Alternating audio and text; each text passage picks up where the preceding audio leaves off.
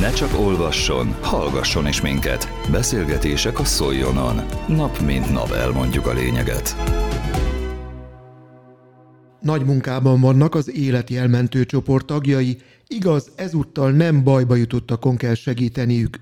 Tavaly ősszel kezdték el tűzoltó laktanyájuk építését Zagyvarékason, a korábban iskolának, majd a települési konyhának otthont adó több száz éves épületben.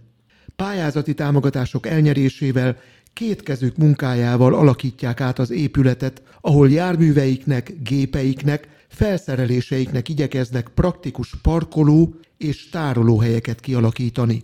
A munkálatok során az épület falának tövében egy lyukra bukkantak, melynek alaposabb szemre vételezése után kiderült, nem csak a föld felett kell munkálkodniuk a laktanya kialakításához. Feltételezésük szerint a település alatt húzódó, a parókiától kiinduló, egykori hosszú pincerendszer egyik részére bukkantak rá. A felfedezésről és annak következményeiről Turi Lászlót, az Életjel mentőcsoport elnök parancsnokát a további feltárásra váró alagút részben kérdeztük. Elmondjuk a lényeget.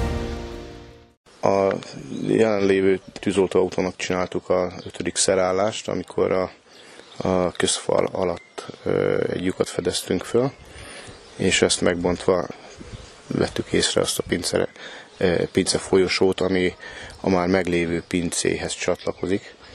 Így egy olyan kb. 15 méternyi pince van a épületünk alatt, amiről tudunk. Jelen pillanatban nem látjuk, hogy többnek lenni kellene, tehát szárt a vége, úgyhogy valószínűleg ennyi van itt most ebből. Elvileg ez egy régi pincerendszernek egy része, amiről mi tudunk. Elmondjuk a lényeget.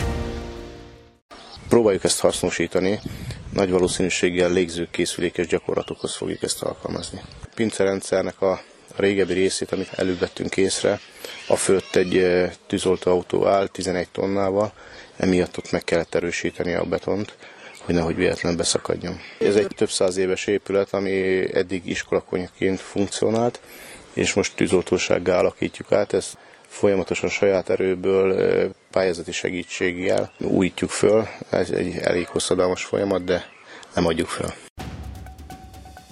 Közélet, politika, bulvár. A lényeg írásban és most már szóban is. Szóljon a szavak erejével!